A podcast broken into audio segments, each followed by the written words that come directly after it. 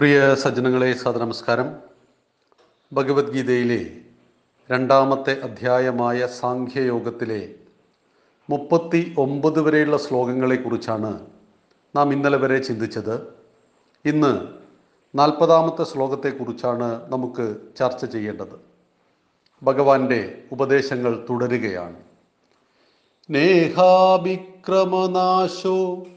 ആസ്തി പ്രത്യവായോ ന വിദ്യത്തെ സ്വൽപ്പമപ്യസ്യ ധർമ്മസ്യ ത്രായത്തെ മഹതോ ഭയാത് നേഹാഭിക്രമനാശോ ആസ്തി പ്രത്യവായോ ന വിദ്യത്തെ സ്വൽപ്പമപ്യസ്യ ധർമ്മസ്യ ത്രായത്തെ മഹതോ ഭയാത് ഇതിന്റെ വാക്കുകളുടെ അർത്ഥം നോക്കാം. ഇഹ ഇവിടെ യോഗത്തിൽ സാധനാമാർഗത്തിൽ അഭിക്രമനാശ അഭിക്രമനാശം നാസ്തി ഇല്ല. പ്രത്യവായ പ്രത്യവായം ന വിദ്യതേ ഇല്ല. അസ്യ ധർമ്മസ്യ ഈ ധർമ്മത്തിന്റെ സ്വൽപ്പം അപി സ്വൽപ്പം പോലും മഹത് മഹത് മഹത്തായ ഭയാത് ഭയത്തിൽ നിന്നും ത്രായത്തെ രക്ഷിക്കുന്നു. ഇവിടെ ഇതിൽ അഭിക്രമനാശമോ പ്രത്യവായമോ ഇല്ല. ഈ ധർമ്മത്തിന്റെ സ്വൽപ്പം പോലും മഹത്തായ ഭയത്തിൽ നിന്നും നമ്മെ രക്ഷിക്കുന്നു. ഭഗവാൻ സാങ്ക്യബുദ്ധിയെ ആത്മജ്ഞാനത്തിന്റെ തലത്തിലേക്ക് അർജുനനെ ഉയർത്തുവാനുള്ള പരിശ്രമമാണ്. സാങ്ക്യം ഉപദേശിച്ചതിന് ശേഷം പറയുകയാണ് ഇനി അതിലേക്കുള്ള മാർഗമാണ് അർജുന നിനക്ക് ഞാൻ പറഞ്ഞു തരാൻ പോകുന്നത്. യോഗം. ഈ യോഗത്തെ കേട്ടോളൂ എന്നാണ് മുപ്പത്തി ഒമ്പതാമത്തെ ശ്ലോകത്തിൽ വ്യക്തമാക്കിയത്. ആദ്യം ഈ നാൽപ്പതാമത്തെ ശ്ലോകത്തിൽ രണ്ട് വാക്കുകൾ നമുക്ക് പഠിക്കണം. അഭിക്രമനാശം പ്രത്യവായം. എന്താണിത്? അഭിക്രമനാശം എന്ന് പറഞ്ഞാൽ നന്നായി തുടങ്ങി അത് ഇടയ്ക്ക് വെച്ച് അവസാനിപ്പിച്ചാൽ അത് ചെയ്തതിന്റെ യാതൊരു ഫലവും നമുക്ക് കിട്ടുന്നില്ല. ഉദാഹരണത്തിന് ഒരാൾ അദ്ദേഹത്തിന്റെ കൃഷിഭൂമി ഉഴുതു മറിച്ച് വിത്ത് വിതച്ചു നന്നായിട്ട് ആദ്യഘട്ടത്തിൽ കൃഷിയെ ശ്രദ്ധിച്ചു. എന്നാൽ മുള പൊന്തി ഒരു മാസത്തിനു ശേഷം പൂർണമായിട്ടും അതിൽ ശ്രദ്ധയെ ചെലുത്തിയില്ല. അതിൽ ധാരാളം കടകൾ നിറഞ്ഞ് ആ കൃഷി പൂർണമായും നശിച്ചു പോകുന്ന ഒരവസ്ഥ നമുക്ക് കാണാൻ കഴിയും. ഒന്നാം ഘട്ടത്തിൽ ശ്രദ്ധിക്കുകയും രണ്ടാം ഘട്ടത്തിൽ ശ്രദ്ധ കുറയുകയും മൂന്നാം ഘട്ടത്തിൽ തീരെ ശ്രദ്ധിക്കാതിരിക്കുകയും ചെയ്തതോടുകൂടി ഒന്നാം ഘട്ടത്തിൽ ചെയ്ത കർമ്മത്തിന് ഫലമില്ലാതെ പോയി. ഇതിന്റെ പേരാണ് അഭിക്രമനാശം എന്ന് പറയുന്നത്. ഈ അഭിക്രമനാശം നിന്റെ ഈ യോഗമാർഗത്തിലില്ല. നീ അല്പം ചെയ്താൽ പോലും ഒരു സാധനയെ തിരഞ്ഞെടുത്ത വ്യക്തി ഒരു വർഷം തുടർച്ചേന ആ സാധന ചെയ്യാൻ തീരുമാനിച്ചു. ഉദാഹരണത്തിന് ഒരാൾ തീരുമാനിച്ചു നാളെ രാവിലെ മുതൽ ഞാൻ പുലർച്ചെ അഞ്ചു മണിക്ക് എഴുന്നേറ്റ് എല്ലാ ദിവസവും രാമതാരക മന്ത്രം ജപിക്കുന്നതായിരിക്കും. നാളെ കൃത്യമായിട്ട് തുടങ്ങി. അതൊരു മാസം നീണ്ടു നിന്നു.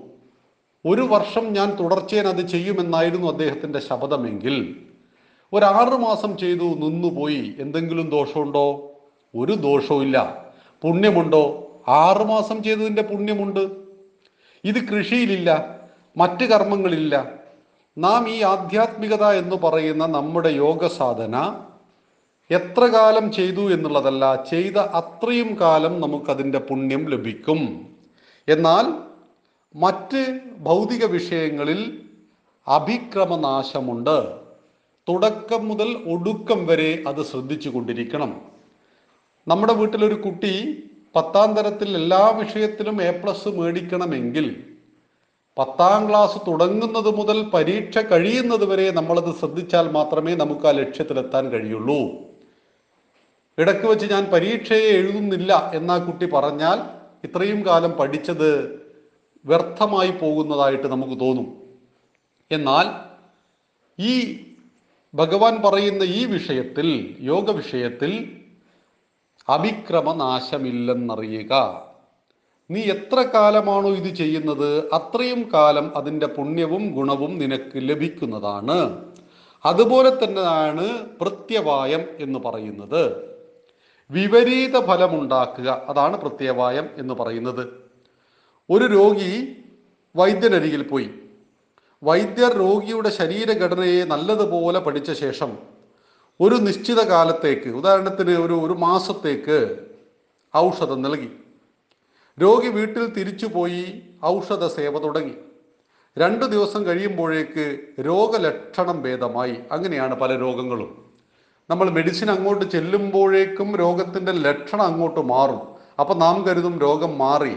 എന്നാൽ രോഗത്തിന് കാരണമായ അണുക്കൾ പ്രവർത്തനം നിർത്തിവെച്ചതായിരുന്നു കാരണം. രോഗം മാറിയിട്ടില്ല. ഇടയ്ക്ക് വെച്ച് ഡോക്ടർ പറഞ്ഞ വൈദ്യൻ പറഞ്ഞ അത്രയും കാലം ആ മെഡിസിൻ കഴിക്കാതെ ഔഷധം സേവിക്കാതെ ഒരു മാസം കഴിക്കാൻ പറഞ്ഞത് രണ്ടാഴ്ച കൊണ്ട് നിർത്തിയാൽ ഈ അസുഖം ഇരട്ടിയായി തിരിച്ചു വരും. അതായത് ഒന്നാം ഘട്ടത്തിൽ നാം നല്ലതുപോലെ ചെയ്തു എന്നാൽ രണ്ടാം ഘട്ടത്തിൽ ചെയ്തില്ല എങ്കിൽ അത് വിപരീത ഫലത്തെ ഉണ്ടാക്കി തീർക്കും. അതിന്റെ പേരാണ് പ്രത്യവായം എന്ന് പറയുന്നത്.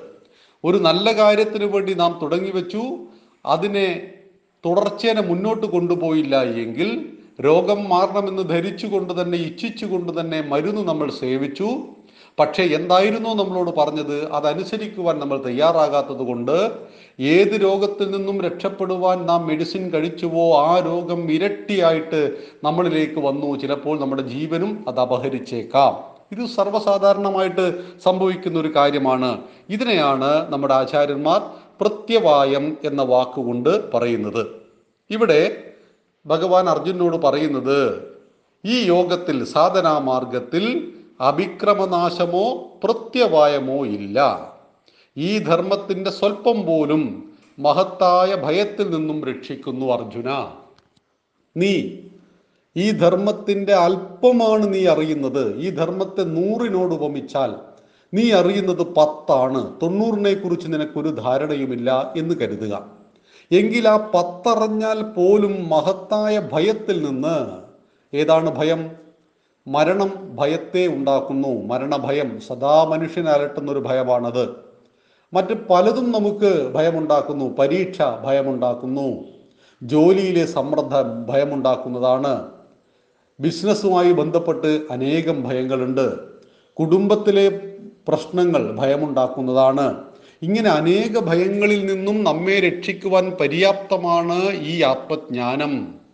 ഈ സാധനാ മാർഗത്തിലൂടെ യോഗത്തിലൂടെ നീ സഞ്ചരിക്കാൻ തുടങ്ങുമ്പോഴേക്കും മഹത്തായ ഭയത്തിൽ നിന്നും അല്പാൽപമായിട്ട് നിനക്ക് മോചനം നേടുവാൻ കഴിയുന്നതാണ് എന്ന് മനസ്സിലാക്കുക.